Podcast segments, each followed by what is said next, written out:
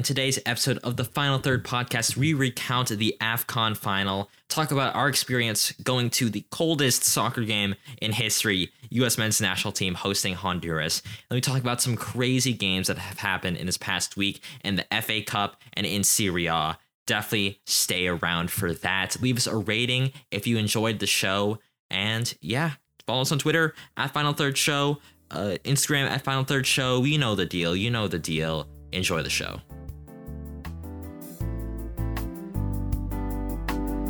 Hello, welcome back to the Final Third podcast. It's Monday.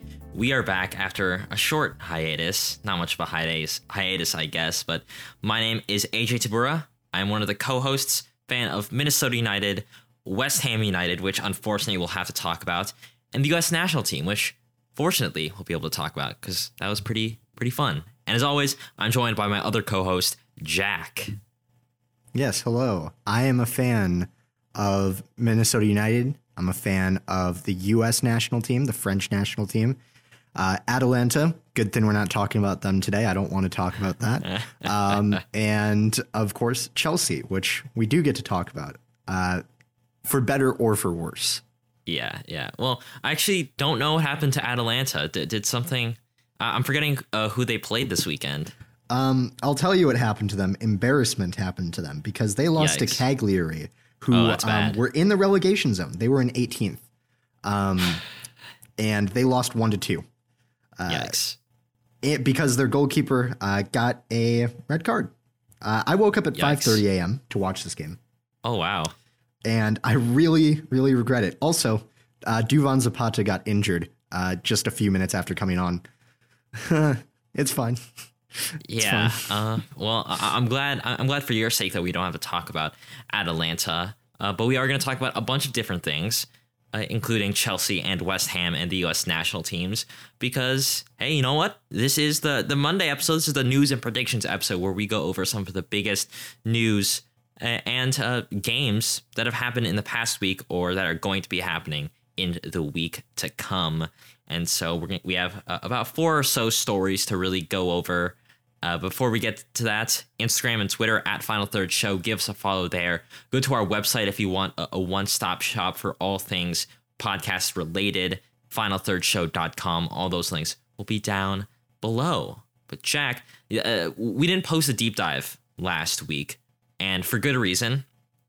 Because on that Wednesday that we usually record, you know, the night before our Thursday episode, we instead went to one of, if not the coldest soccer games of the 21st century. The coldest in history that I could find. I the did some research on it. Yeah. yeah, I, I, I wouldn't be surprised. I, I, I don't think uh, people in the 1800s were recording the temperature at games. Coldest one I could find before was uh, I think it was with a Norwegian team hosting Bayer Leverkusen, negative 14 degrees Celsius, which is about six degrees Fahrenheit. Okay. So this was the coldest, at least as far as I could find. So if anyone out there knows of another one that was colder, let us know. Uh, Yes. do let us know. you know, uh, coldest recorded game that I could find. hmm Wow, that is, that is crazy. And we went there with our friend Reed, friend of the podcast, has been on here before, uh, as well as we we didn't sit by them because Reed, Jack, and I were, we were in the supporter section with uh, the American Outlaws, jumping around and keeping warm, which is definitely a plus. Uh, but my girlfriend, my roommate, and one of my girlfriend's friends were also uh, on the other side of the stadium watching the game. And it was USA versus Honduras, the third game in the January window in this World Cup qualifying uh, tournament that CONCACAF is hosting. And I, I thought we would, you know, wrap up the window and specifically talk about our experience going going to uh, the the coldest soccer game in history. So, uh, Jack, why, don't you walk us through what you were wearing in order to stay warm uh, on Wednesday? Uh, let's see. So I had two regular pairs of socks plus a pair of wool wool socks that my grandma knit for me. Uh, so that's that's good. I was wearing uh, shorts, a pair of lawn pants underneath that, um, and then another pair of jeans over that.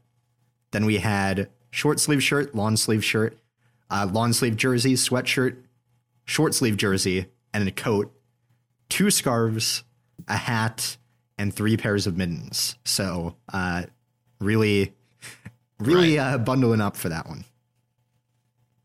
Yeah, I mean, it, it was it, it was quite the, the, game, quite the cold, and that required a lot of preparation. I, for one, had uh, some wool base layers that I bought just this past winter break.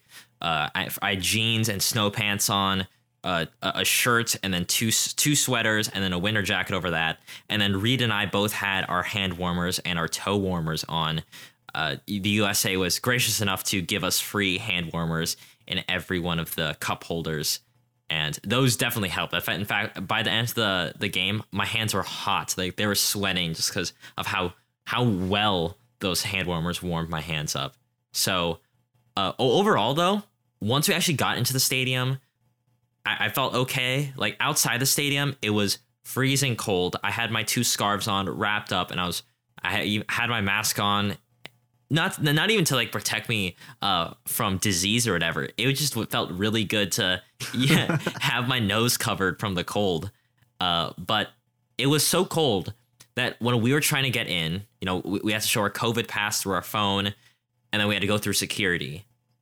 That time between when I had to show uh, the security guard my my COVID pass to when I had to take my phone out uh, during security.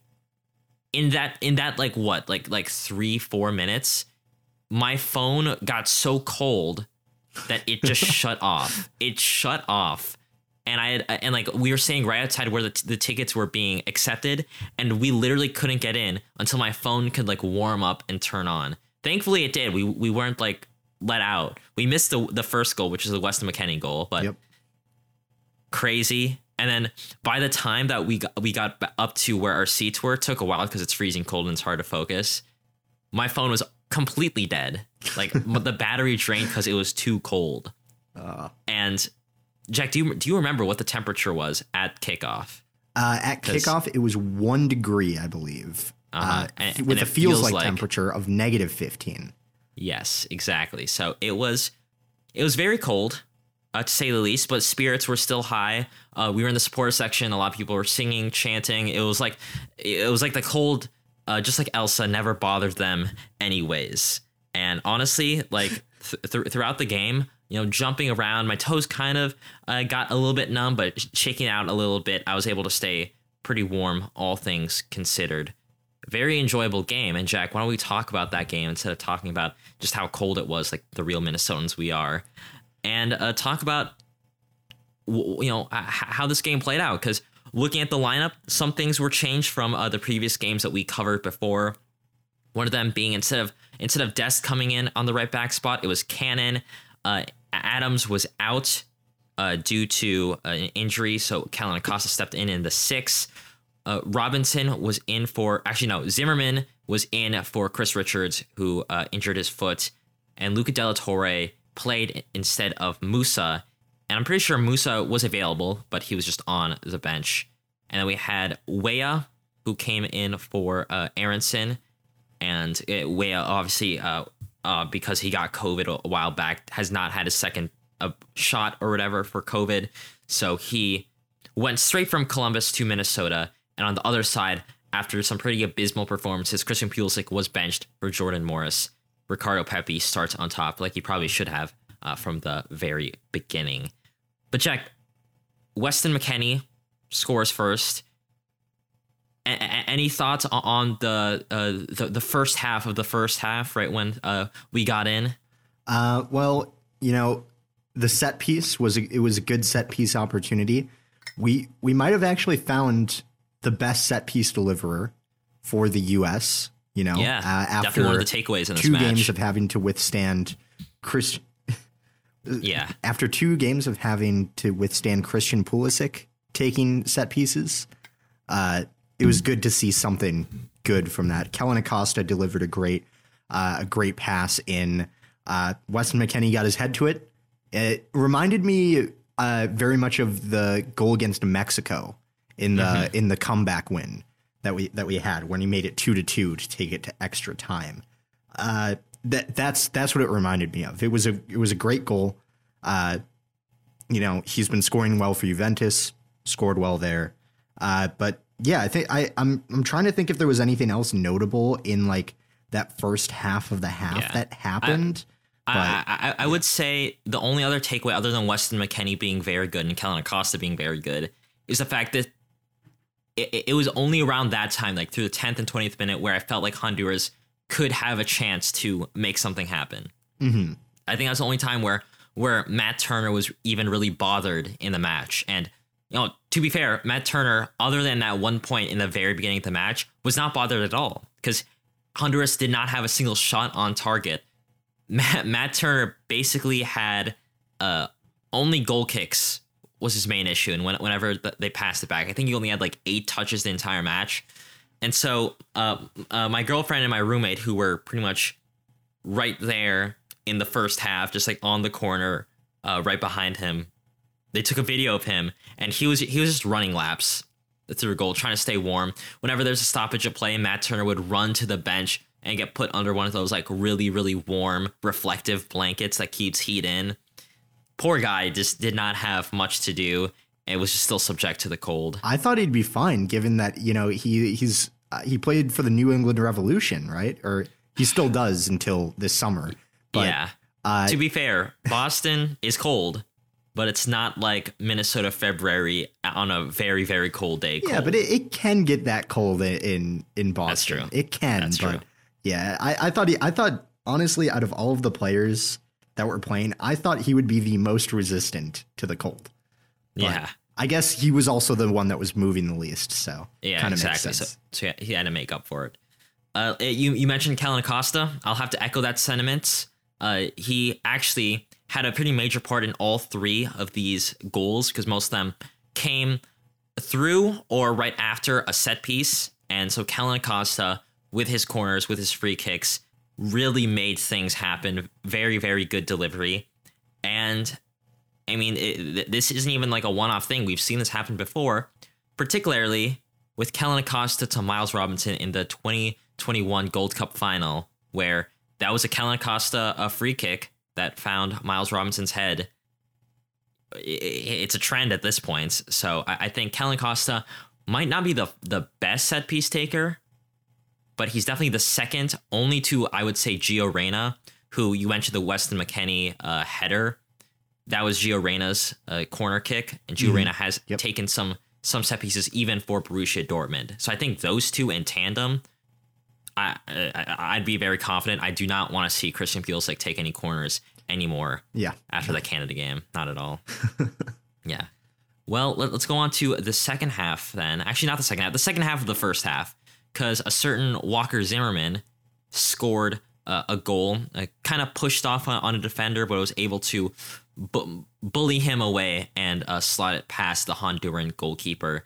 Jack, what are your thoughts on that defense and particularly Walker Zimmerman. Like what a game from him, huh? Oh man, I I don't think I can think of a single game that he's played in in a US jersey where he had like that, a, bad a, bad performance. Yeah, yeah, he, has been like consistent, like yeah, so much. He has been our best defender for I, I don't know, maybe about a year now. It feels like it for yeah. for quite some time. Uh, honestly, he he is the lock in our defense. If I if I had to pick like any one of our defenders to say that's a locked in player.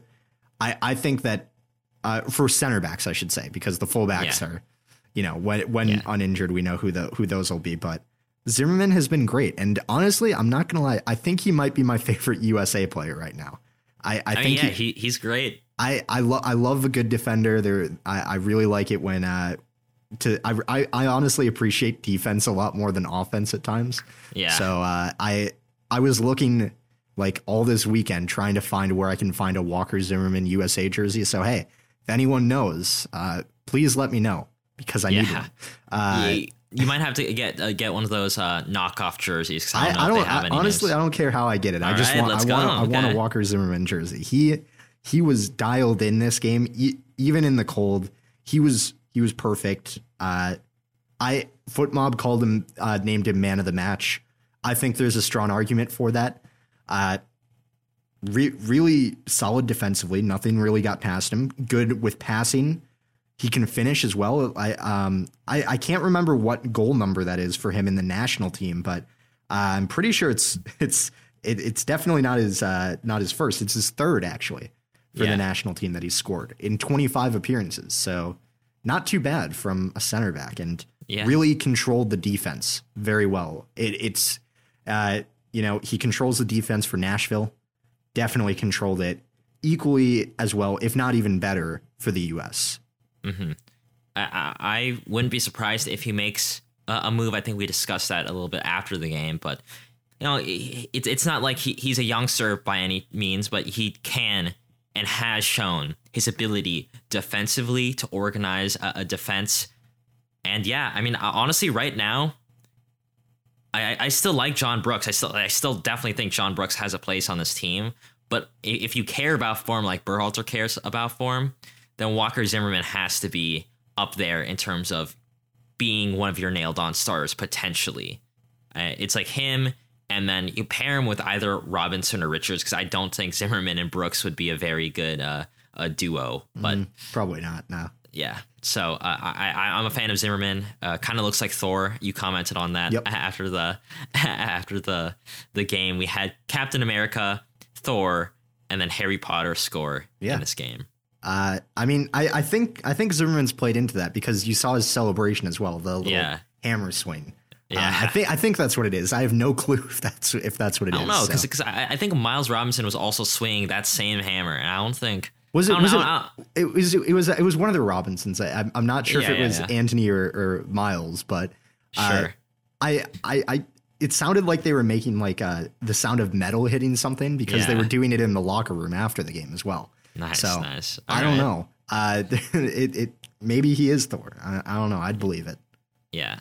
Uh, we also had some other uh, big name uh, players come out and do well, including, uh, you know, talk about Harry Potter. We talk about uh, uh, Captain America. Well, we also have a Jedi on our team that played pretty well. I think. I, I think Antonee Robinson uh, played pretty uh, well in this match, uh, along with Luca de la Torre. He uh, on FotMob, he, he's not he's not rated uh, overwhelmingly well, but f- for my money and for Berhalter's money, because he chose him as the man at the match, uh, you know, the coach's man at the match, I think he did really, really well. His ball progression, it just seems like he can dribble past anybody. And yes, the Honduran players were cold and frozen, but it, it just seems like he just created things out of seemingly seemingly nothing, Jack. And I know uh, instead of our, our deep dive last week, we had a, a vlog where we recounted uh, the the game. We had some footage from the game, and Jack, you mentioned that you were wrong about Luca de la Torre. So, what do you think about him now? Yeah. Uh, I, I guess I didn't watch enough Eredivisie. Maybe that's it. You- you uh, didn't, he, bro. He was he was very good. Uh, won a lot of fouls. Uh, I will say he did lose. He FotMob does say that he lost possession the most times in the match with three, Well, it- but but That, that comes with the the territory, you know. yeah, but but he he was very good. Eighty nine percent pass success rate. Uh, you know, he he had a ton of of great dribbles. Like he he was dribbling in and out of trouble. Uh, he he was just really good. Uh, he- I, I I don't know what else to say. He, he was just a fantastic player. It was a joy to watch him play. Uh, there were there were he linked up with Weston McKennie really well, uh, which is vital if you want a good midfield duo, uh, especially if you're playing with a six and two eights. You really need those two midfielders to be on the same level, and they definitely were. Uh, so I honestly, I I think, and I've seen a lot of other US MNT fan accounts tweet this on uh, and just say this in general. We might need to accept that Moose is not going to be a lock-in starter. He's going to be he's going to be a very important player, but you know, there we have a lot of depth at that eight position. Yeah. We like a lot of depth. Uh, so I I think that you know uh, it will be interesting to see where and I think Luca de la Torre is going to be in in the squad probably probably for the World Cup as well, pending like any injury or anything like that. But yeah. yeah, I can I can see him being a part of this team for the rest of his career. Honestly, Yeah, like like honestly, uh, uh, MMA is a great midfield. I, I'm okay. I'm also okay with with MADLT as a, a midfield trio: McKennie, uh, Adams, and also de la Torre. Like I, I I I don't think it's going to be all the time, but I definitely see him, just like you said, being a backup to sometimes starter uh, trading off with Musah. And I'll also say that this might be the last time we see Sebastian Lletget get called up. I, am not going to go that far, but uh, he did not play. I think it's one of the first windows under Berhalter that he did not play a single minute.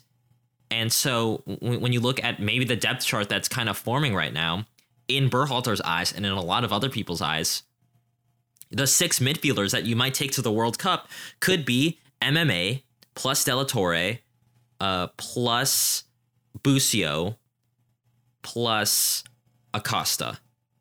And th- that's a very good six man midfield right there. Uh, young, yes. I mean, Acosta, I guess, would be the, the oldest one, but a very, very talented one, to say the least.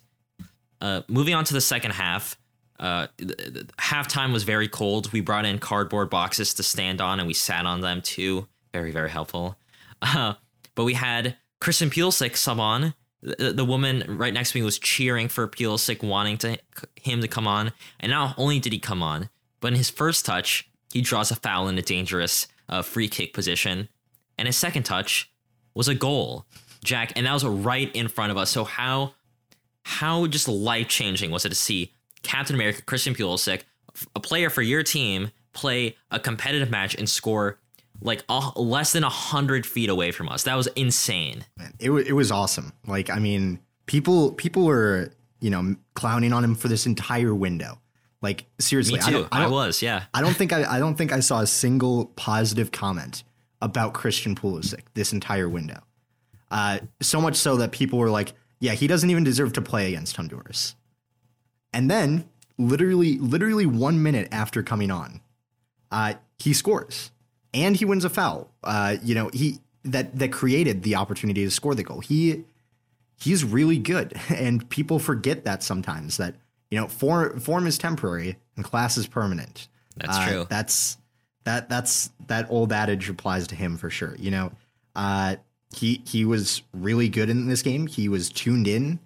Uh, I, I I don't think he he he did too much. Like he did, he only had eleven touches, but considering that one of those was a goal and one of those was winning a foul, that's a pretty good uh, touch to right. involvement to touch ratio. You know, uh, and he almost had a second goal as well. Got called for offside, but mm-hmm. uh, still re- really good performance from him. Uh, it, even in only 25 minutes, the 25 minutes he got, great work. Yeah, Clint, Clint Dempsey put it best when he said that all it takes is one game when he, when he was commenting on the Pulisic yep. goal, and if this puts him back on track uh, for Chelsea uh, potentially for you, and also for the the March window, then all the power to him. I'm glad he came back and he came back swinging. Uh, let's talk about uh, the elephant in the room here and the fact that it was very cold. Honduras was very not good to begin with. They're already eliminated by the time we played them, and we took them to the coldest spot at the time in uh, the contiguous uh, 48 states to the point where it was so cold that two Honduran players reportedly had to get treatment for hypothermia or hypothermia like uh, uh, symptoms, I guess, is a better, more legal way to talk about. Because I don't, I don't want to say it's like definitely hypothermia, and I haven't really heard anything else come out of that, but definitely uncomfortable for the very least for Honduran players, and that's led to a lot of criticism for U.S. soccer uh, for you know scheduling this in Minnesota in February, where they know it could be dangerously cold. And Jack, I, I have my opinions. I, have sort of shared uh, them in bits and pieces on Twitter. But w- what are your opinions on having this cold game? Because obviously it was fun, but what else do you think about it? Uh, I don't think we should do it again. It was a fun one-time thing. Uh, negative weather in soccer, though, maybe doesn't mix. Although yeah. I will say, uh, it, it's a bit of a nuanced conversation, I think, because it definitely is. Uh, you know, the U.S. has, I, I, I won't say it has never, but usually isn't the federation that tries to gain a home advantage by scheduling in places advantageous to them. Yeah. I, would say that's that's generally accurate. You know, like a like they'll schedule some games in uh, Ohio where it's a majority of white people, which is more likely to show up for them. Right. Uh, so I guess that that's kind of it, but they don't like usually use weather to their advantage at all. Uh, all the other countries in CONCACAF pretty much do. Like pretty, I, I, I, I think almost every other one does. Yeah, uh, Mexico, uh, Est- Estadio Azteca yep. is literally like a mile above sea level. More than it's a mile and a half above sea level. Mile and a half above sea level, like, and then you have yeah. Honduras, Costa Rica, and Panama, who all schedule their games like in the midday in, in scorching heat and humidity. Even Canada, their original plan was to have that game in Vancouver in BC Place where it's domed so it could be warm. They purposely chose to play it in Hamilton where it's an open field where it'll be super cold. Like yeah. every every team does this. Yeah, I, not, I maybe not to the same extent. I'm not going to say that. No, I I, I agree. Like every every single team does the does the same thing. The U.S. I think is kind of tired of it, and so they did they did it on purpose. Uh, should they should they schedule it again like this? No, but at the same time, like if all of the other countries are going to try and schedule for home advantage, eventually, like it it it becomes even more advantageous for you to try and get back at it. But what I'm hoping it does is that maybe it will make CONCACAF or FIFA in general come in and say, okay, we've got to have regulations about like this kind of stuff. Because yeah. I, I saw a lot of people on Twitter saying stuff like, oh, but in the heat, you can have water breaks and there and there's no real danger there because you can just drink no, water. there's danger. There's, yeah, that's why Qatar is being played exactly. in the winter. There's heat stroke. Have you heard of that? There's heat stroke. Yeah. Hy- hypothermia. Uh, hypothermia is to cold as heat stroke is to hot. Like I mean, it's yeah. That that's just how it works. It's dangerous regardless. And also Mexico playing in literally like Denver. I, I went to Denver last summer, and and uh, listeners of the podcast will remember I did not sound very good when we were when we recorded while I was yeah. in Colorado because I was like dying from altitude sickness. Not literally, but wasn't feeling good. Uh, I I can't imagine going to Mexico to the Estadio Azteca playing a game of soccer competitively for 90 minutes, a mile and a half in the air. Like that that's that's kind of ridiculous to to mm-hmm. even say. Uh, but uh, you know, the US they they wanted a competitive advantage, and so they got it. Uh, could we have beaten Honduras anywhere? Yeah, probably, but it's the principle of it. I don't know.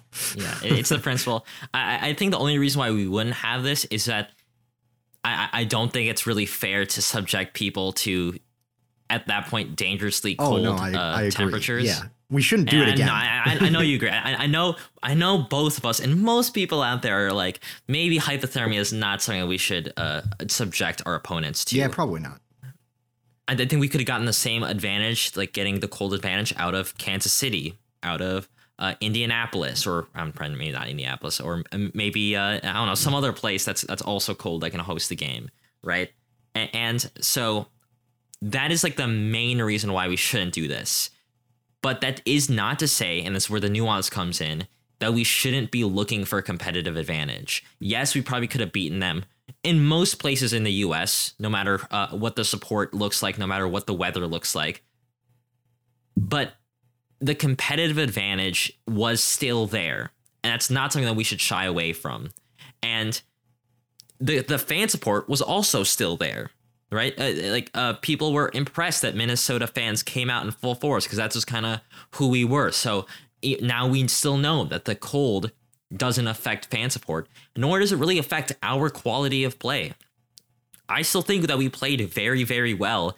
I thought our link up was surprisingly good despite the cold, because you know these players are professionals. They complained after the fact, and that's also a reason why I probably shouldn't have another game, just because you know, if our players don't like it, you know, m- maybe maybe listen to them. But we still played very very well. And I, I, I see a lot of reporters complaining about like, oh well, it's gonna hurt us uh, because we're playing in this cold late. Like it, it, it neutralizes the field. Obviously, it, it doesn't. That doesn't mean that we, we that we shouldn't uh, try to make conditions better for everybody.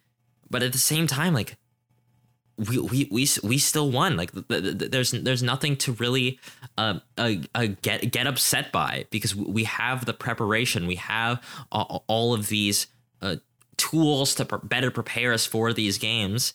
That it, it's something that can be bearable for these players. That we can get something out of it. So I don't know. That's all I really had to say uh, about that. Yeah. Uh, Jack, do you have anything else to say about it? No, I, th- I think you, I think you hit it on the head right there. All right, cool. Well, uh, U.S. men's national team. That is it for that. U.S. women's national team. I should say the She Believes Cup roster was out. We'll probably talk ab- about that closer to when games are happening or when games are actually happening. I should say uh, this Thursday in the next coming weeks. So yes, check that out for that U.S. national team talk. Uh, but Jack, before we move on, we have a March window coming up for the U.S. men's national team. Away to Mexico, home to Panama, and away to Costa Rica. The three teams directly below us. We've only ever in the history of World Cup qualifying have only gotten four points away to Mexico and Costa Rica combined. Ever. We've never won in Costa Rica, never won in Mexico. A win in Orlando against Panama is theoretically all we need to auto qualify as long as Costa Rica doesn't win all three of their games, which is relatively unlikely, but possible. But possible. So, Jack, on a scale to 1 to 10, how confident are you in the March window? I'm feeling fine about it. I know a lot of other people are a little worried, uh, but let, let, let me just break it down real quick about, about why I'm not so worried. Costa Rica play Canada on the first in the first match of this, right? So if Costa Rica uh, do not beat Canada, which let let's let's think about it, Canada is by far the best team in Concacaf this cycle, uh, and if as long as they don't lose, uh, and the U.S. win against Panama at home, uh, then we're in. That that's it. Those are the two events that need to happen. Uh, so if if that if that occurs, then we're probably fine. that that's that that's it. That's why Probably, I'm not that at worried. the very least, sure. Uh, I mean, probably, but also I think near like nearly mathematically as well, because yeah, if we beat Panama, that puts us at least uh, absent other other results, seven points ahead of them. They can't make that up.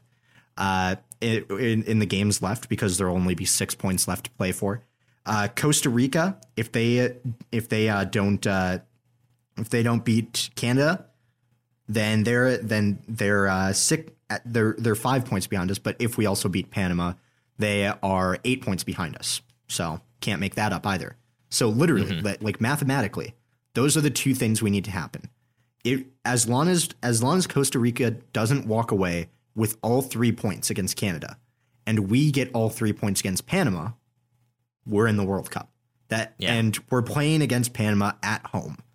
Uh, and while Panama are playing decently, they're not very consistent as of late. right. So I, I, I, agree. so I think that that is definitely a very possible situation. Uh, and I, I could see I could see it working out for us. So Yeah. I, I will say, uh, in terms of worry of worry, if we if if Canada lose to uh, Costa Rica on the first on in the first game, then I'm worried. that that's Yeah. it. So as as long any other result, and I'm fine. That I- I'm, I'm a Canada fan now. Now that now that we're not playing them anymore, I, I'm full on like Canada. I don't care if yeah, you get go first invincible. place. Go invincible in Concacaf World Cup. go, go invincible. Like I like I, I care about how uh, our ELO works and how our, our FIFA rankings work in terms of like the pot that we could end up in.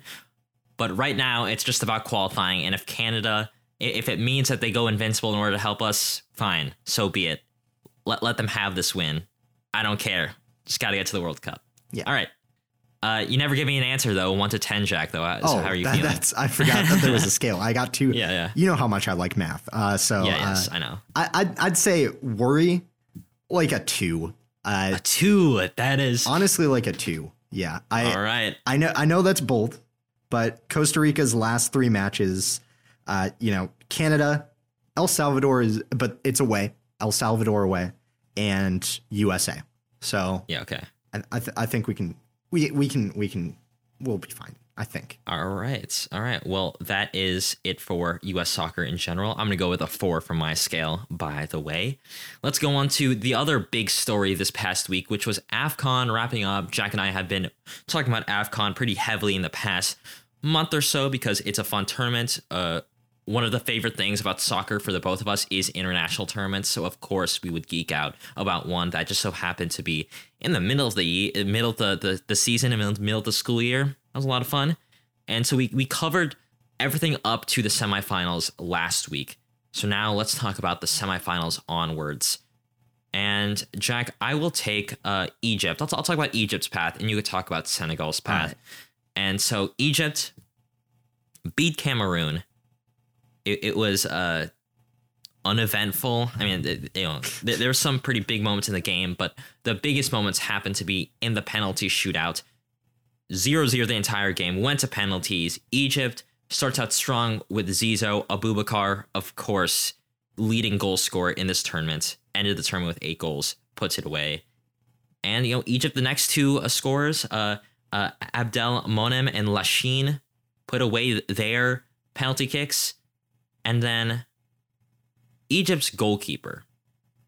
Amazing. I, th- I think I think I'm, I'm, forget, I'm forgetting what, what his uh, uh, nickname is. I, I, just had in my head, but uh, Abu Gabal uh, Gabaski, I, I, think might be uh, one of his uh, nicknames, but he came up big, uh, either uh, forcing a forcing a save or, or otherwise, and it led to Cameroon missing their next three penalty kicks, and that was all. That was all she wrote. Cameroon, the hosts, get eliminated. Eventually, go on to uh, win the third place playoff against Burkina Faso, which was a crazy game all in itself. But Egypt go on to go to the to the final on penalties after already playing four hours uh, worth of game in the past two games. Well, they just put in another two hours of work. So going into the final, they had played what six hours, six hours of football. Yeah. Crazy. Plus, plus time for penalty shootouts. Exactly. So, so, like six and a half hours. Six, six and a half hours. Like the, yeah. the entire length of the Star Wars original trilogy, I guess. Yeah, exactly, exactly. Well, Jack, how did Senegal beat Burkina Faso in the semifinals? Uh, convincingly. I think it, it, to summarize it in one word it is mm-hmm. that's that's the way to say it.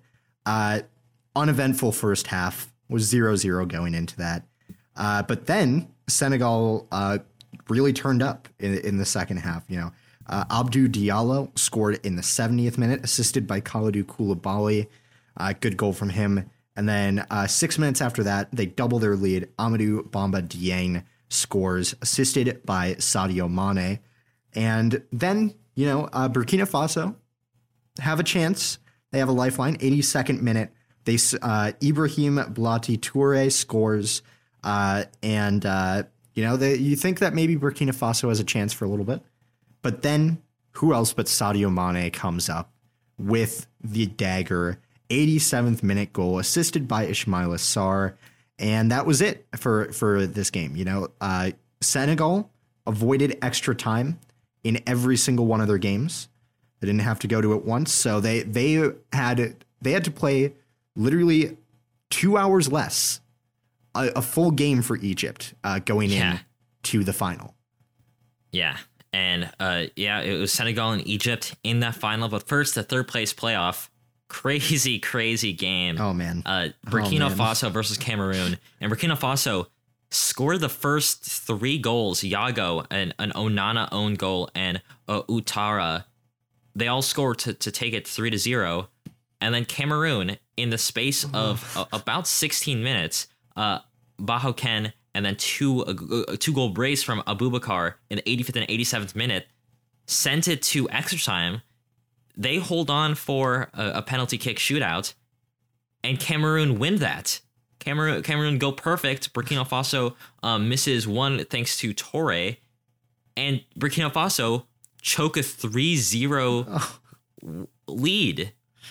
Oh man what, what's what's going on there, Jack? I, I, I don't know. I don't know. Aboubakar is good. He's yeah. probably the player of the tournament. Uh, yeah, I, I don't think anyone would really have a convincing argument to say otherwise at this I, point. I, have I have one player. We're going to talk about him later. I think I know who you're going to say, but yeah, yeah. Uh, he he's definitely up there. Uh, Burkina Faso. I think if you ask them, uh, like to describe how they're feeling, it's uh, Spain without the S. Uh, exactly. That, that's that that they're in pain. Uh, that's that's a tough one. Uh, but they did not defend well after having a pretty good defense this whole tournament. Mm-hmm. Uh, it just did not happen this time around. And uh, yeah, when you when you're going up against the most deadly offense in this entire tournament, your defense has to be on the top of its game, and Absolutely. they were not. So, to put it to put it quite s- simply, so Mm-hmm. uh, gotta feel bad for Burkina Faso, honestly. Like, Yeah. uh, they they had an impressive tournament without a doubt, but for it to end like that just feels sad for them. Yeah. All right. Well, let's talk about the final and what a final it was. It was 0 0, but that's not to say that there wasn't some crazy moments there. Right in the beginning of the match, in the fifth minute, uh, Mohamed Abdelmonem fouls uh, one of the Senegalese attackers and draws a penalty. Really, really early, Senegal had the chance to really stamp their place into this game and control it for the rest of the match. So Sadio Mane steps up. Mohamed Salah kind of kind of talks to uh, uh, the Egyptian goalkeeper, who I now know um, the nickname is uh, Gabaski. And then Mane also talks to him, trying to try to like get into his head, and it doesn't work. Sadio Mane tries to take the penalty, and Gabaski saves it, and that is why I ha- one of the reasons why I have him as one of the options for the player of the tournament. And I actually don't know if they gave out these awards yet. I'd love to know who the actual player of the tournament ended up being. But in short, in this game, he had eight saves, eight saves, and and a lot of them weren't exactly easy. He's 33 years old, playing for Zamalek SC. What what a performance from him! Not just in this game, but in the games prior, in the penalty shootouts, saving some uh, some penalties in games. For a lot of this tournament, he was single handedly or double handedly because he's a goalkeeper, dragging Egypt through the knockout rounds, kicking and screaming sometimes because he was he was definitely keeping them in games, keeping it 0-0 for the last game as well. And yeah, he he's the man of the match of, of this uh of this game for sure, and maybe man of the match for the entire man of the tournament, I suppose. Uh, yeah, Jack, do you have any thoughts ab- about the game as a whole before penalty shootouts? Uh, well, I wanna I wanna talk about one thing, and it's the two Liverpool players that were playing against each other. Yeah, Uh, Mane and Salah, arguably the worst players on both of their teams in this Yeah. match. Uh, like Mane missed a penalty. He won a lot of fouls and won a lot of duels. Sadio Mane got fouled eight times in this match. Mhm. Uh, that that must have hurt. Uh, Salah lost possession seven times and had the least touches of any outfield player in this Right. match. Uh, they were not good in this tournament. That like they they scored goals, yes, but they were not good in the in this tournament. Uh, like Mane's Mane's best moment in this tournament by far is scoring the decisive penalty to win the title. Mhm. That that's it. Uh, like Salah, uh, what I, I can't remember the last goal he scored for them. Uh, I, I guess in Morocco, his performance was good against Morocco. That's about it. It- like you, you really thought, we both thought going into this tournament that those two would be key players for their teams. But honestly, the impact for Senegal and Egypt came elsewhere. Uh, so it, it Not, n- not to say that Mane or Salah were bad, because No, Mane uh, no, they actually, actually was chosen as the best player of the tournament. I probably would disagree with that, but yeah, I, I probably would as well. but but you know he he still you know scored three goals throughout this entire tournament. Did pull a lot of the strings. Salah also uh, uh played, and that's it. No, I'm just kidding. No, no Salah was also pretty good. Uh, but yeah, I, I definitely agree. And I also looked it up. Uh, the best keeper ended up being Ed- Edouard Mendy, which you know it makes sense because he because he won. But I mean, come on, like like like Egypt. It, it was almost entirely on Gabaski for some of the, those uh, the four knockout games that they had to, to play through. So I will say, um, I didn't realize this, but Sadio Mane, according to FotMob, won one, two, three, four Man of the Match awards out of their seven matches. yeah, Uh, exactly. so, I mean, it was mainly in the final that he just wasn't yes. on on the top of his game. Salah, though, can't really say the same for him at the at No. this tournament. He had two Man of the Matches performances, but mediocre against Egypt, mediocre against Sudan. meh against Ivory Coast, pretty bad against Cameroon and Senegal.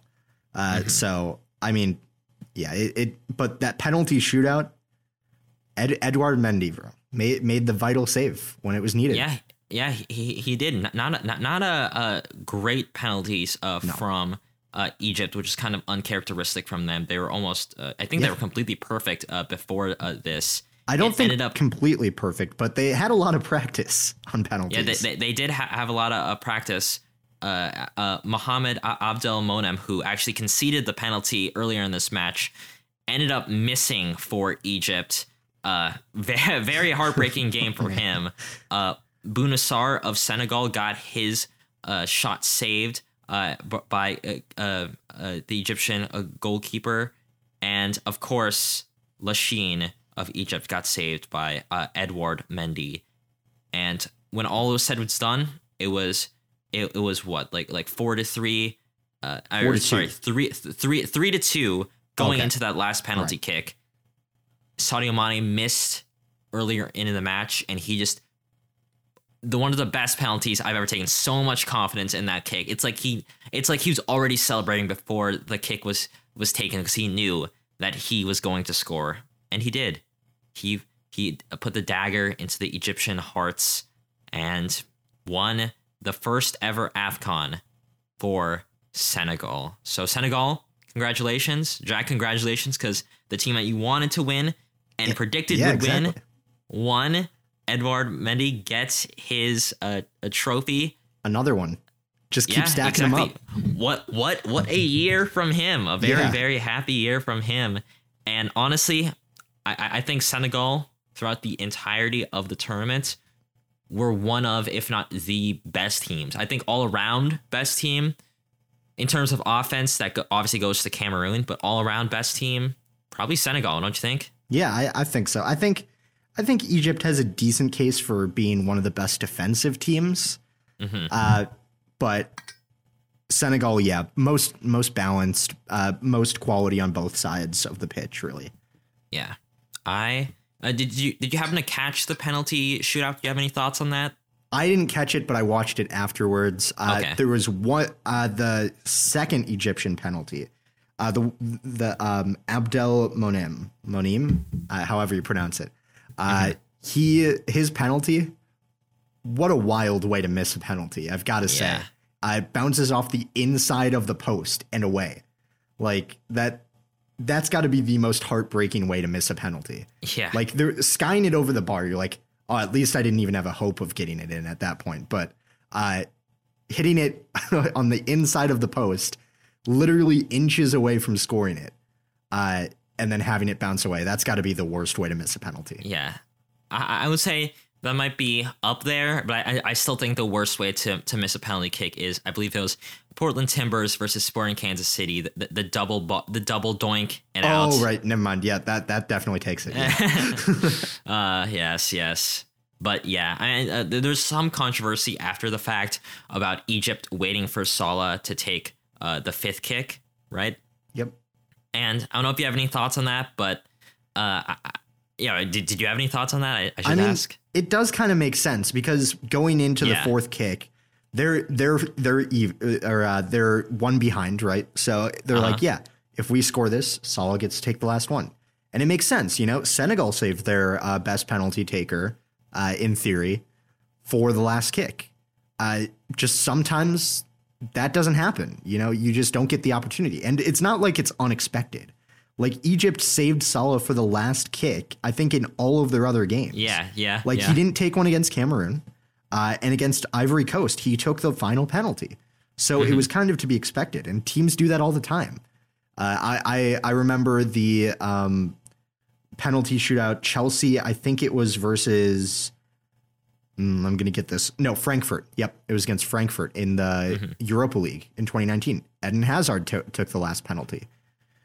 It it makes sense. Te- teams save that. I, I don't think you can really blame the Egyptian manager for that choice.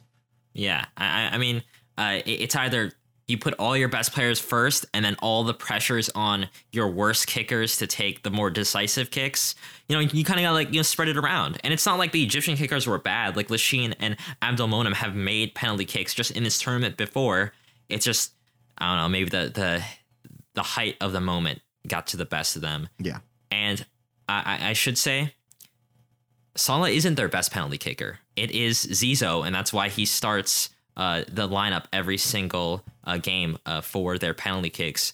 And uh, he plays for, I, I, I want to say it's one of the Egyptian clubs. Yeah, Zamalek SC. And he's been widely consistent for them for penalty kicks too. So, you know, you have a good uh, anchor start and you have the finisher at the back. Sometimes it works, sometimes it doesn't. And you kind of have to like rely on your maybe not best, but more still consistent players to perform. Yeah. Yeah. So, Jack, your pick to win, Senegal, ended up winning. My pick to win, Algeria. Uh, terrible, terrible showing. Yeah. Uh, uh, your dark horse team, Ivory Coast, mm. didn't make it past the round of 16. Uh, neither did my dark horse pick. You know, it's still impressive that they got there. I guess Cape Verde. Yeah. Uh, Sadio Mane did not come close to getting the golden boot. Not he was both all. of our picks. Uh, that ended up going to Vincent Aboubakar Actually, of Cameroon. He, he, was he was in third place for the golden boot by by yeah. five goals. Yeah, and uh, tied with three other players. Yeah. Uh, yeah, well, we don't have, we don't have to talk about that. He was on the podium. Podium. Yeah, finish. yeah, exactly, exactly. Yep. Uh, my my disappointing team of the tournament, Nigeria, ended up you know being disappointing, exited in the round of sixteen, and your disappointing okay. team, Jack Egypt, made it to the final. And I asked you this uh, during the semifinal. I asked you if if they won, would their would their performance still be an underperformance in your mind? And I, you said it, it, it, it's complicated. Yeah, so so do you have anything to say about how this tournament went for Egypt? I, I think they, they did do well. They they did well. Uh, but I also think they did underperform. I Boo. which which is a strange take, but considering strange considering their offense, their their offensive players, right? You would expect them to score more.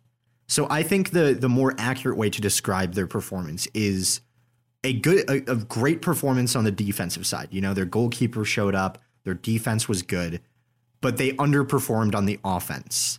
And, you know, like defense wins championships. Sure, we've heard that thousands of times but you, you kind of need your offensive players to have like really good moments as well throughout throughout the tournament. So uh, I I think that I think that they did well, but they underperformed on the offensive sl- side of things. Is sure. is that a fair take? I, I think that I think that's fair to say that I, their offense wasn't great this tournament. I I think you could say Salah maybe have un, has underperformed. Yeah, but I, yeah. I, think the main criticism throughout this entire I- entire tournament, and the thing that we mentioned before this tournament even began, was the fact that oh well, this Egyptian team just doesn't have a lot of talent surrounding Salah. They have good domestic talent, but that's domestic talent. No offense to the Egyptian league, it's very very good, one of the best leagues in Africa, uh, at the top uh, of the table there.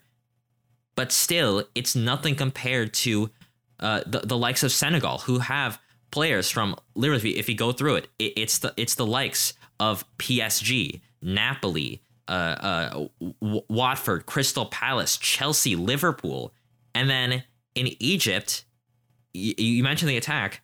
The attack is made up of a Liverpool player, a Galatasaray player, a VFB Stuttgart player, an Arsenal player, and some Al Ahly players. And even when you go to the back line, to me, it, when I, when I see this team, because I, I was predicting this team to still do well. I was like, this team has a lot of flaws. They haven't made a lot of like like overall progress. They're kind of like in I wouldn't say a rebuilding era, but they're still you know not where they used to be. I was expe- I was still expecting them to be in the semifinals. They were two kicks away, two or three kicks away from winning the championship, despite their defense being made up of three 23 year olds and one 26 year old. Like to me, I think this is actually an overperformance given how young and how much how little this this uh, team has in apparent like definite talents. Obviously, they're still talented. I I, think a lot of these players um, are European caliber, but there are a lot of big teams, big names for Senegal. And when you compare the two, when, when you compare like how Egypt stacked up throughout their entire knockout round games, how much they like really fought through things, how much uh, how much they had to really overcome despite all the issues, despite the injuries, despite the fact that they're super young. I don't know. I, I think it's the opposite of an underperformance. I think it's an overperformance. I, I will Agree to disagree, I, I will you know. I will give full credit to their defense. They they performed they the defense definitely overperformed. But the offense just was not there. It, it just it just was not good enough. Yeah, And- it, it wasn't there. You're right. yeah, that that's that's the that's the issue. That's why you know, like even Senegal, I, I'd say like their defense was pretty good throughout this tournament, but their offense at times let them down. Uh, as, it- specifically in the final and then in their last two group games as well. So I I would say while Senegal was very good in this tournament, they weren't as good as they could have been, as well. So I I don't I don't know I I we we talked about this uh, a few days ago. Sometimes some people say that winning's all that matters. Uh, other people like like consider the context a lot. I, I I'm one of those weirdos who considers context maybe too much. and I, I think context is good when you look at it from like, all right, well, well Egypt, played badly or not badly. Egypt underperformed relative to on the field expectations. What does this mean for World Cup qualifying? Right, that's one thing. Then it's one thing to say they underperformed in a vacuum in this tournament because this tournament in terms of how you view this team and how they performed in said tournament is all that matters and, and I, I think and I think really results dictate how that happens. If they won this, literally nobody w- would even in a couple years just remember how poorly they performed. It, it, it- like you can play super well, but if if you don't get the results, it doesn't matter. On the flip side, if you get the results but play poorly, who cares? You'll still be uh, viewed as positive, and I, I- I think that dictates the hierarchy of how you view things in terms of looking at a tournament in a vacuum. I don't know, listeners. If you have any ideas on uh, whether or not Egypt uh, over and, or, or underperformed, let us know on Twitter at Final Third Show. But let's move on, Jack, and talk about some score lines.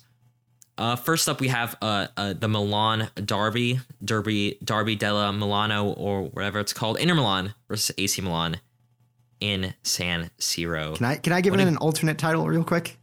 what? The Olivier Giroud experience. Uh, we'll talk about that. We'll talk about that. But first, you have to mention uh, the rest of the game before uh, Giroud went off, and that would be uh, Perisic scoring first for Inter. Uh, g- good game from from him and Chalanoglu especially. I thought had a very good uh, uh game against his former been- club. Yeah. yeah, and he he's been on form this entire entire season. One of the signings of the season, especially in Serie A. Uh, a great performance from him.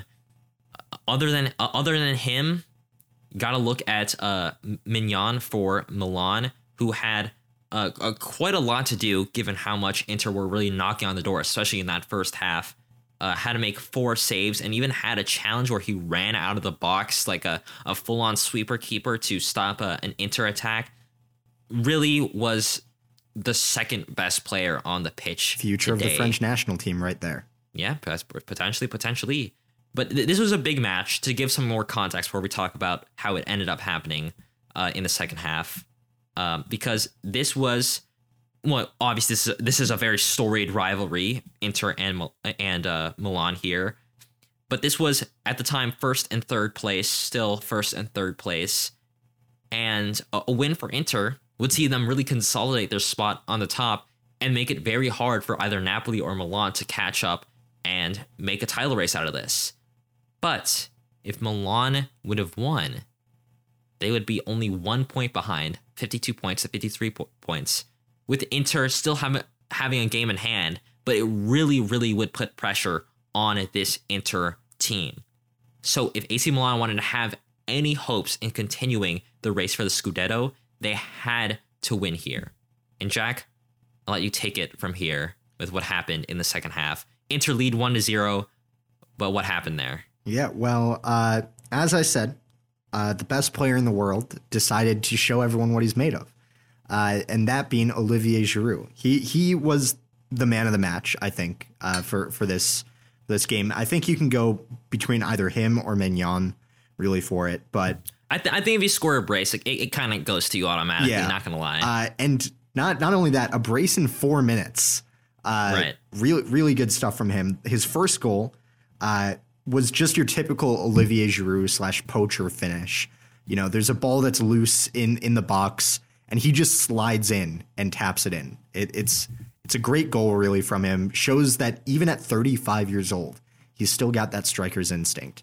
Uh, really good stuff from him. He scored in the 78th minute as well uh, to give AC Milan the lead, and they held on to that after that. But uh, man, after seeing Lukaku's performances in the past few games compared to Giroud's in the past few games, feels like a lot of money wasted. I'm not gonna lie, uh, but oh man. that that's not the only notable event in in this game because there's two red cards that get given out. yeah. There's one that's given out to, uh, I believe it was one of AC Milan's assistant coaches uh, Sure. for for a challenge uh, that did not go their way. And then at the very very end, uh, you had Theo Hernandez taking a tactical foul. Uh, very like uh, you know, uh, Inter Milan were breaking away on the on the on the flank. Could have could have been a good goal scoring opportunity, maybe. Not denial of an obvious goal scoring opportunity by any stretch, but he chops down the player from behind and uh, picks up a straight red card for that. Uh, but yeah, that that's that's um, uh, it, it was a very late challenge on Denzel Dumfries. Uh, but yeah, good game, great by AC Milan. Really. Uh, do you have do you have anything else to add on that? Everyone should watch Serie A. It's a lot of fun. Definitely go do it. Yes. most that's, fun. That's, yeah, that's all I got to say there. Let's move on to Barcelona winning against Atletico Madrid. Barcelona and winning is not really a, uh oh, two words you hear together in the same sentence, but here they are. They've actually uh, beaten Atletico Madrid in uh, Barcelona's home stadium, Camp Nou, for the 16th time in a row now. So, uh, Atletico Madrid still has some demons to exercise, and that didn't happen here. Yannick Carrasco, good player, uh, scored first in the eighth minute by a Luis Suarez assist, and then Barcelona decided to finally play well. Jordi Alba and Dani Alves combined in the 10th minute to score, you know, some of the, the older Barcelona players. And then the next two goals, pure future. We got Gavi scoring from a Adama Traore goal, or assist, I should say. And, you know, got, got a new player assisting a, a, a super youngster, wonder kid. Cool to see. And then again, it was Torres to Araujo in the 43rd minute to make it 3 to 1. More of the youngsters scoring.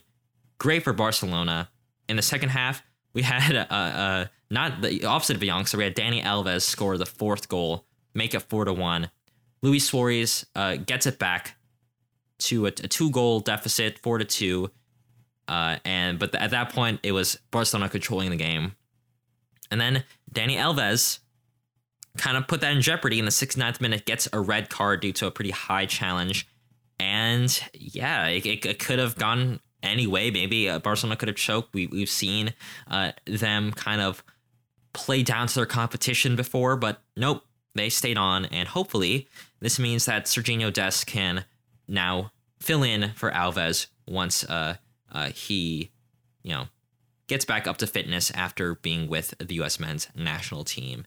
So yeah, I, I thought that was a, a pretty good game for Barcelona, and it's exactly what you'd want to to have happen to this Barcelona team if you're a fan, because it really maybe sets the tone for the rest of the tournament after uh, this January window. Jack, any takeaways here? Uh, well, Dani Alves got a hat trick. You know, he got a goal, an assist, and a true. red card. Wow. Uh, actually, yeah. did he also get a yellow? I think he also got a yellow. No, he didn't. Dan, I was gonna say he almost got the quadruple.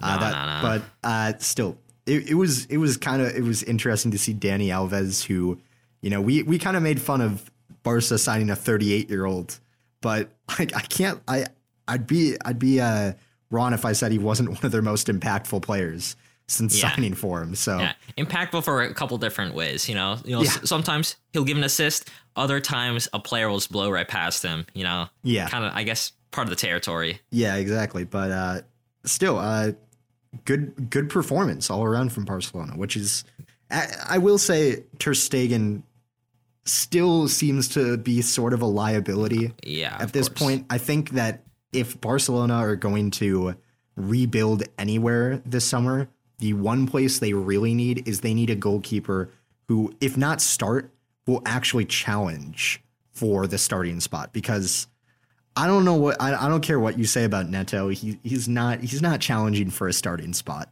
Uh, so, uh, but yeah, really really good for Barcelona. Luis Suarez looked like the only player from Atletico that wanted to be playing. Uh, he showed maybe why Barcelona should have kept him, sc- scoring a goal and assisting another. Uh, he had a great performance. He actually got named man of the match by FotMob. Oh, wow, really? All yeah, right. I mean, goal and an assist, not a bad performance from him. Uh, it's just that the rest of his team just decided to not exist, I guess. Yes. Yes. And that takes Barcelona up to fourth place, Passing Atletico. passing Atletico Madrid, and now with a game in hand, only two points behind Real Betis. It's it's possible that they really take that third place spot, which I think at the beginning of the season, I I think Barcelona fans would have gladly taken that. Yeah. So yeah, uh, to, to see that happen is kind of wild. Uh, good for Barcelona, I suppose. Good for a former Barcelona player, Messi, who had a pretty big weekend today or th- this weekend. Jack, what happened with PSG versus Lille? Yeah, well, uh, PSG versus Lille, you know, Lille last season was probably the story of Europe in that they won Ligue 1 uh, by one point, I believe it was at the end of the season, one or two points. So PSG wanted revenge, and boy, did they get it today. Uh, Lille scored one goal, uh, and PSG scored five. They they obliterated Lille on their home turf, and uh, you know Danilo Pereira, who's been on pretty good scoring form lately, scored the first goal to give PSG an early lead in the tenth minute. But Sven Botman, a newer signing for Lille, uh, got them e- even in the 28th minute, only for Kimpembe to score in like just four minutes later. So their new their uh, their new captain getting them back on the right track. Or sorry, not new captain. I'll get to, uh, uh, I'll I'll uh, All right. I'll get to that. Uh, Kimpembe, great uh, great player for them, uh, but then we get to Lionel Messi. You know, people have been clowning on him for not doing enough at, at PSG, and he really he showed up today because he scored uh, in the 38th minute. Typical Messi goal, honestly, uh, and he also assisted Kimpembe's goal. But his goal, he dribbled around the last Lille defender as they tried to slide in for a challenge and dinked it over Grbić, the Croatian goalkeeper for Lille. Really just vintage Messi. It, wa- it was good stuff. Uh, so, yeah, Messi was named man of the match for this as well. But PSG weren't done. Uh, after after halftime, right after halftime, Danilo Pereira kept scoring. He scored his second goal in this match uh, from midfield. like seriously, I, I I think he he's he's been on fire in terms of scoring lately. I, I don't know what I don't know what happened because he's usually been a defensively oriented midfielder, but hey, more power to him. And at the at the end of this, Mbappe scored as well, uh, getting getting a goal in the 67th minute, uh, which I believe was was originally credited towards Marquinhos. I can't remember why I had Marquinhos in my head. Actually, I had a reason, but I don't know why. Uh, still, great performance by PSG. Really showed how far Lille has fallen off. Like uh, I, I, I, out of all of the champions from last season that fell off this season, Lille is by far the biggest decline uh, because they now sit in 11th place. Uh, they are 24 points off the top. Like that- that's that's pretty bad. Uh, I Atletico Madrid aren't doing too well either after their title upset last season, but yeah, Lille are just on another level of bad. Yeah, yeah, um, yeah. I, I mean, I, I have nothing to say about Lille. It's just sad. Yeah. I'm also sad about Borussia Dortmund, who I want to highlight. Lost Oh, yeah. five to two to uh, Champions League contenders, uh, Champions League spot contenders, I should say, Bayer Leverkusen. Yeah, five to two is not a very flattering scoreline. And again, it goes with exactly what we've been saying recently and this entire season about Borussia Dortmund is defensive depth is just not there. If their defense gets uh, injured, like what's happened with Emre Can, uh, Schmelzer, and Mori, it just everything just falls apart, and it has fallen apart. They've now conceded the fifth most goals in the Bundesliga, God. which for a second place team conceding 36 goals, that is quite terrible. More than a goal a game.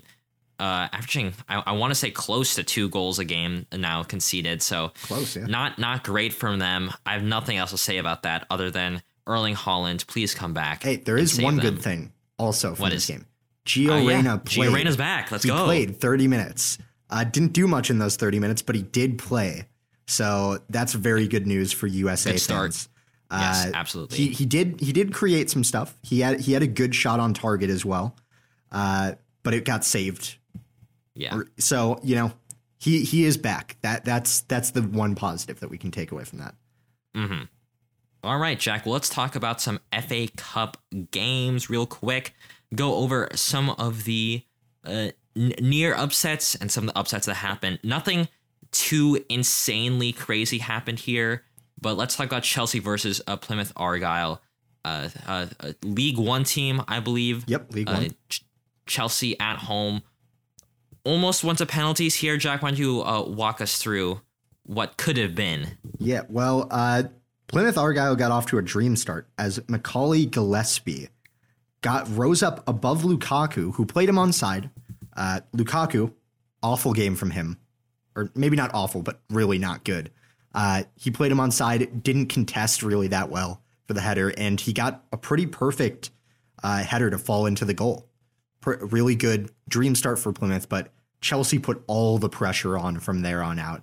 And, uh, you know, they had a couple of good chances. They hit the post three times, including Kovacic hitting the post twice in, in uh, or the woodwork in general during uh, between that first goal and the eventual equalizer, which came from Mason Mount crossing it in, and Azpilicueta, not who you'd think of to score the like a, the Yeah. most a- agile goal, but does a little back heel flick to score that. Uh, really, really good goal. Uh, honestly, like I, I, I was I was really I, I was going to cheer, but then I remembered it was 6:30 a.m. and I live in an apartment building where most people are asleep on a Saturday.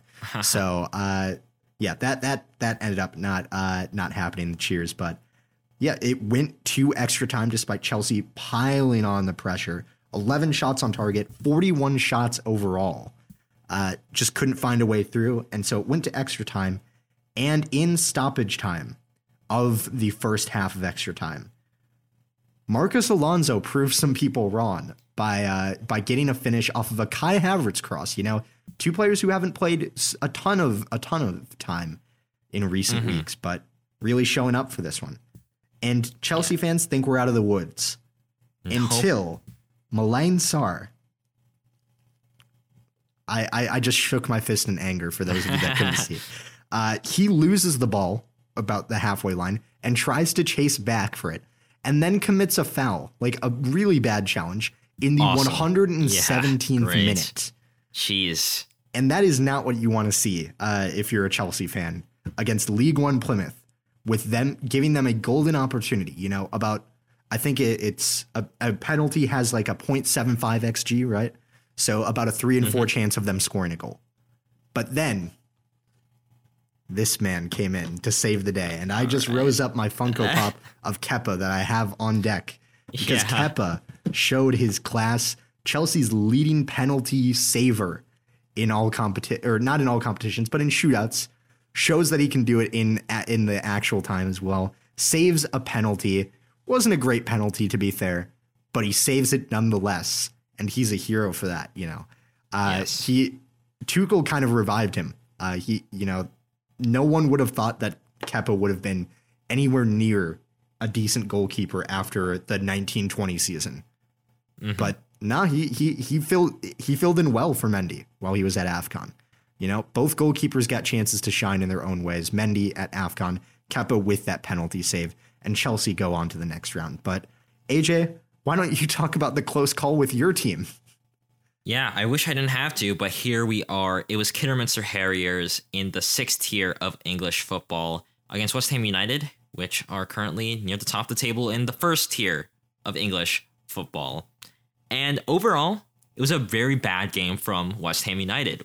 A Penny of the Harriers scored first in the 19th minute, and it was 1 0 for the majority of the game. Uh, we had to, we started some, you know, players that don't usually start, you know, gives give some of the B team some time, like Krul, uh, Yarmolenko, as well as uh, Diop in the defense. And they were so bad that we subbed off most of them. Uh, Rice came on, some other players came on. Yarmolenko is I mean, I, I, I, like him. I want to cheer for him. I, I cheered for Ukraine because he's Ukrainian. But he has never, I can't remember the last time he had a good game for West Ham. And I can tell you for sure that this wasn't one of them. I, I can remember. It was against Aston Villa in the 1920 season. That's true. That's it. That's true. that, that's it. That, yeah, that, that's it. That's it. That's it. But Declan Rice was subbed in in halftime and was the man at the match. If that tells you anything about how bad our, our starting lineup did. Uh, he scored in the 90 plus first minute. That's right. We were a couple minutes away from getting eliminated from by from the FA Cup by a sixth tier team. One of the, probably one of the biggest upsets in FA Cup history. Definitely one of the biggest embarrassments uh, for sure. And I'm glad that didn't happen.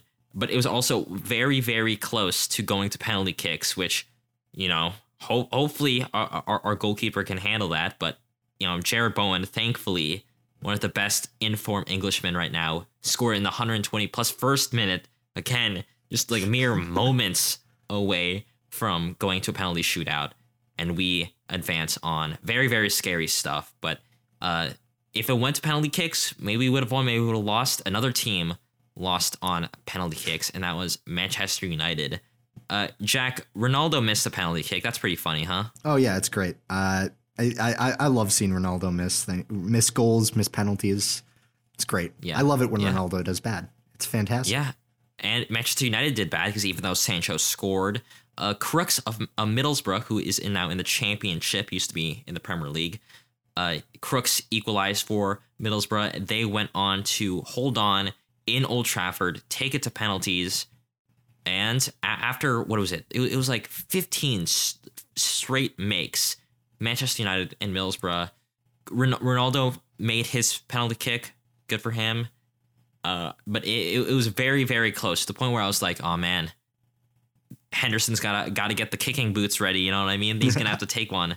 But no, unfortunately for United fans, Anthony Elanga missed his penalty, skies it straight over the 19 year old. I mean, I, I, think there's a reason why he he was the the eighth taker, right? Like yeah. I, I, don't think I was. I think he's kind of hoping that it would have been wrapped up by now, but nope. The moment just got to him, and he just skied it right over. Heartbreaking uh, for the young man, but uh, very funny for people who aren't United fans. Yeah, to see them eliminated from the FA Cup at home Got to be happy about that, huh, Jack? Yeah, I mean, this will be the fifth tro or it, pending elimination from the Champions League, fifth year, straight year without any trophies for Manchester United. They are out of sure, almost yeah. every competition. Uh, so, yeah, uh, not great from them. And I, I don't know. Uh, the, the issue is definitely much deeper than it, than just the coaching. Uh, hint: it might uh, rhyme with the Blazers. Ooh, good, good. It's a bit of a mystery yeah. there. bit of a mystery for sure. Jack, why don't you walk us through the three uh, upsets that have happened uh, overall, or I should say two upsets. Two, yeah. yeah. Uh, the the two main ones, and they both happened on Sunday. Uh, Nottingham Forest versus Leicester. They upset Arsenal in the first round. They crushed Leicester in this round. Uh, to put it quite simply, they scored three goals in nine minutes uh, Zinckernagel scored after a pretty poor mistake by Amartey. Uh, and you're going to hear that phrase again because just a minute later, another mistake by Amartey uh, leads to a goal for Brennan Johnson. And then Joe Worrall scores for Nottingham Forest. So they're 3 0 up in the first 30 minutes of this match. Uh, Kelechi Iheanacho pulls one back for Leicester in the 40th minute, so they go into halftime with some hope.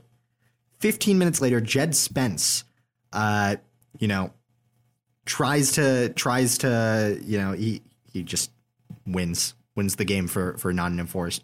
Takes all the force out of Leicester, uh, all the wind out of Leicester's sails, and Nottingham Forest now took down two Premier League clubs uh, wow. in, in in the FA Cup.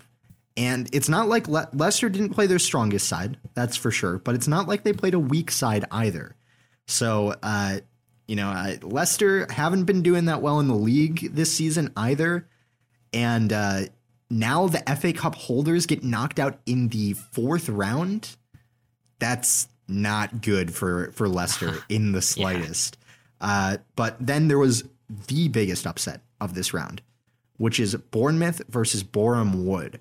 Now, I, I gave Bournemouth my my uh, stamp of approval for transfer window of like the best January transfer window. The business they did, especially for a championship club, was just fantastic.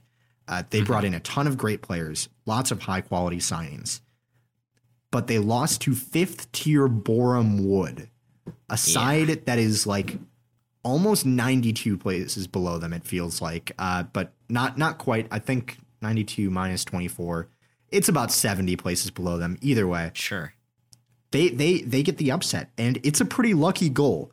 Uh, Mark Ricketts rifles it through about 3 defenders for Bournemouth and the goalkeeper and it just barely nestles in the corner. And Boreham Wood hold out for a win. Uh, you know, really cool for them. I think they're the last non-league side in the FA Cup. Yeah, right that is true. Uh, still cool to see one of them make it to the round of 16. That that's really awesome stuff for them. But uh, they do have to play Everton next, which yes, after ever after seeing Everton in their first game under Lampard uh, to uh, yesterday, is a bit scarier than seeing Everton under uh, not Ancelotti, Benitez. That's that's, mm-hmm. that's yeah. I'm thinking of. Yeah, well, uh, speaking of, of the the the round of 16, fifth round proper. You mentioned Everton and Boreham Wood. The other matches are Crystal Palace, Stoke City, Nottingham Forest versus Huddersfield Town.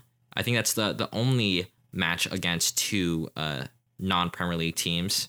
Uh, yep. Then yep, you have correct. Uh, Peterborough United versus Manchester City.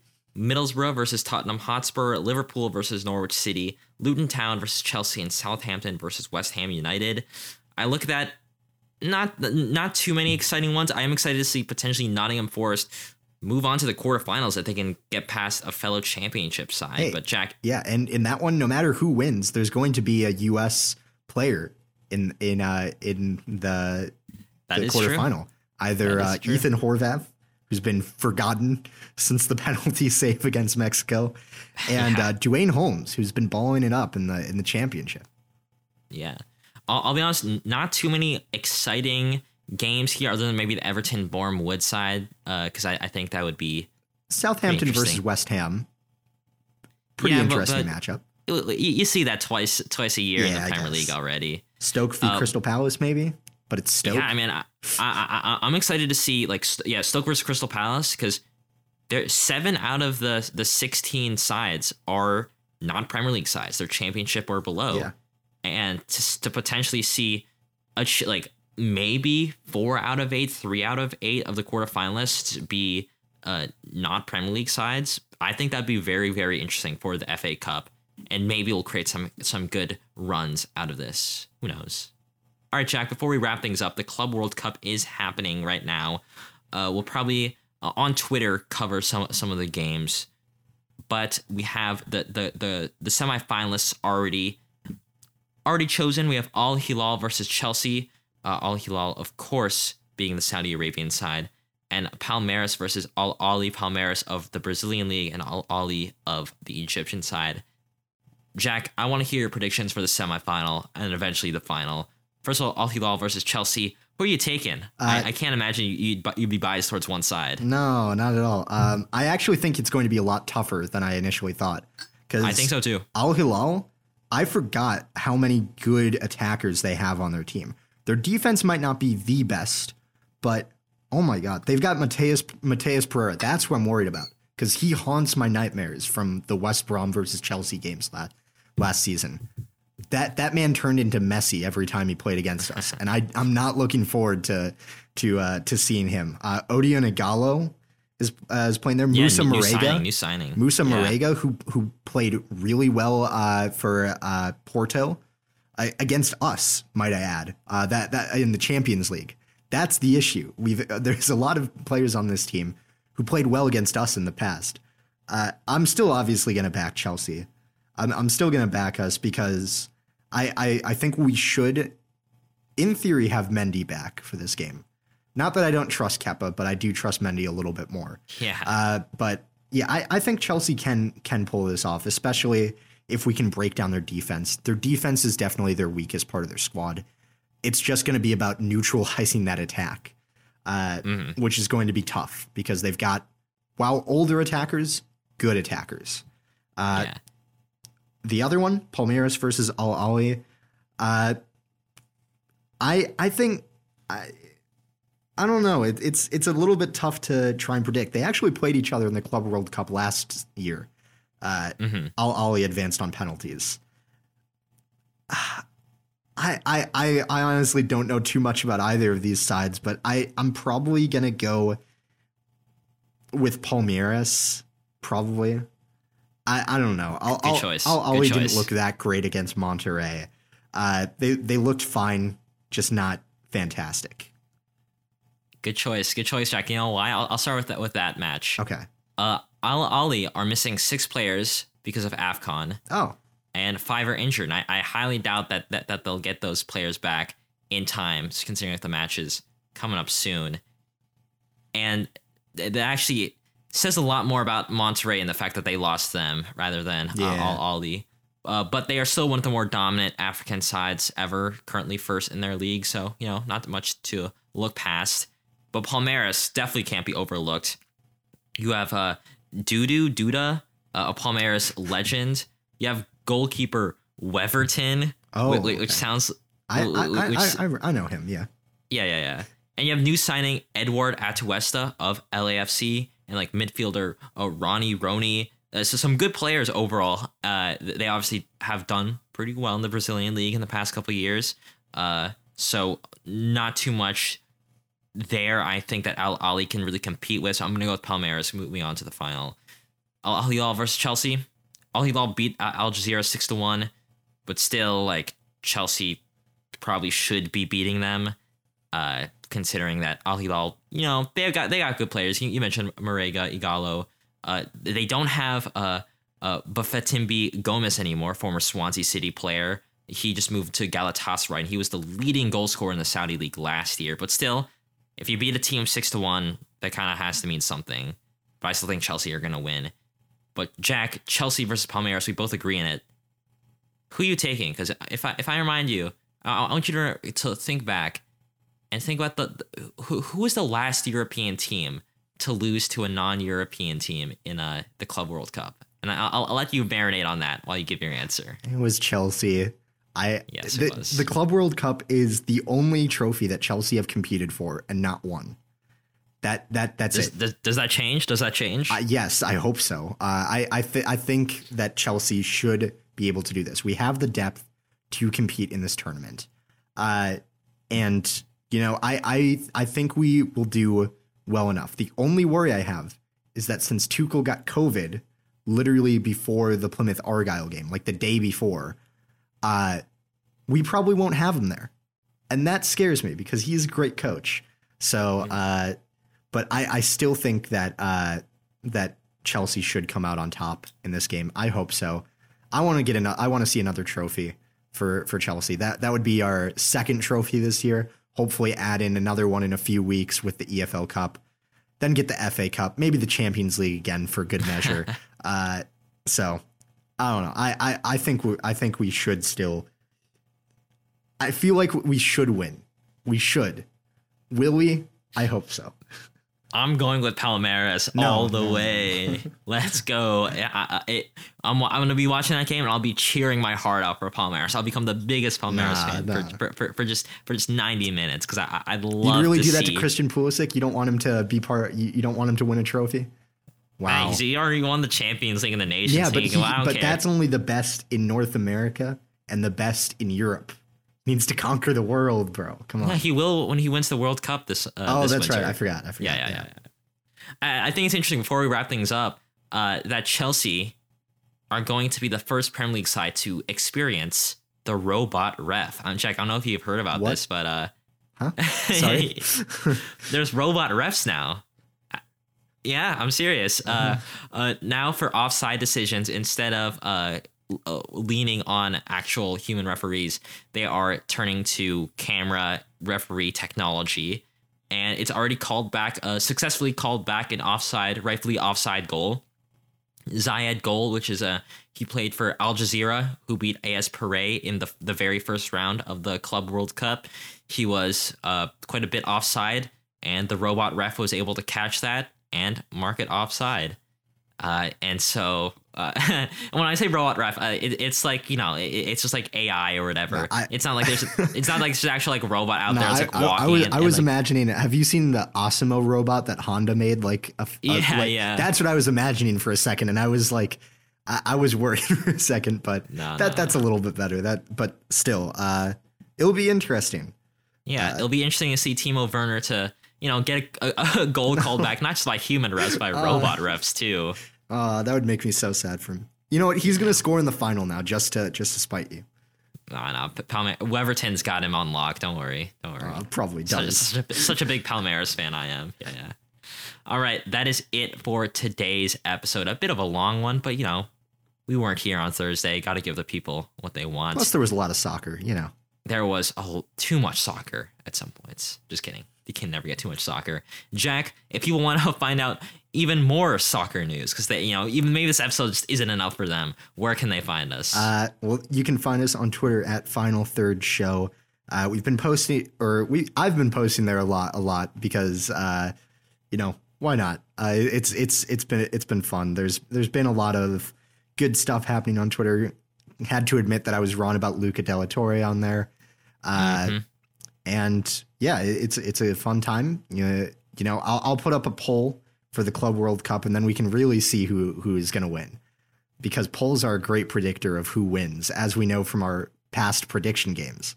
Uh, Yes. But yeah, uh, it, it, it's it's a good place to be. You know, uh, Twitter at Final Third Show, Instagram we have that too if you want that. Uh, but to get the full range of content, you really want to head to Twitter.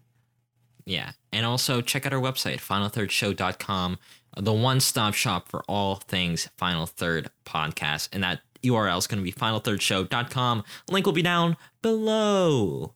We'll see you guys uh, coming up this Thursday for a very special deep dive episode going over the MLS Eastern Conference. Yes, that's right. We're just 20 days away from the start of the MLS Oh, season. I can't believe it and we're going to be recapping, or not recapping, pre-capping, previewing might be a better word actually, uh, the Eastern Conference. So definitely check out check that out. Tell a friend about the show. Tell your dad about the show. I'm sure he would love to hear about AFCON and the U.S. men's national team taking on Honduras. We'll see you guys same time, same place next Monday for a very, very fun and cool news and predictions episode. See ya. Bye for now.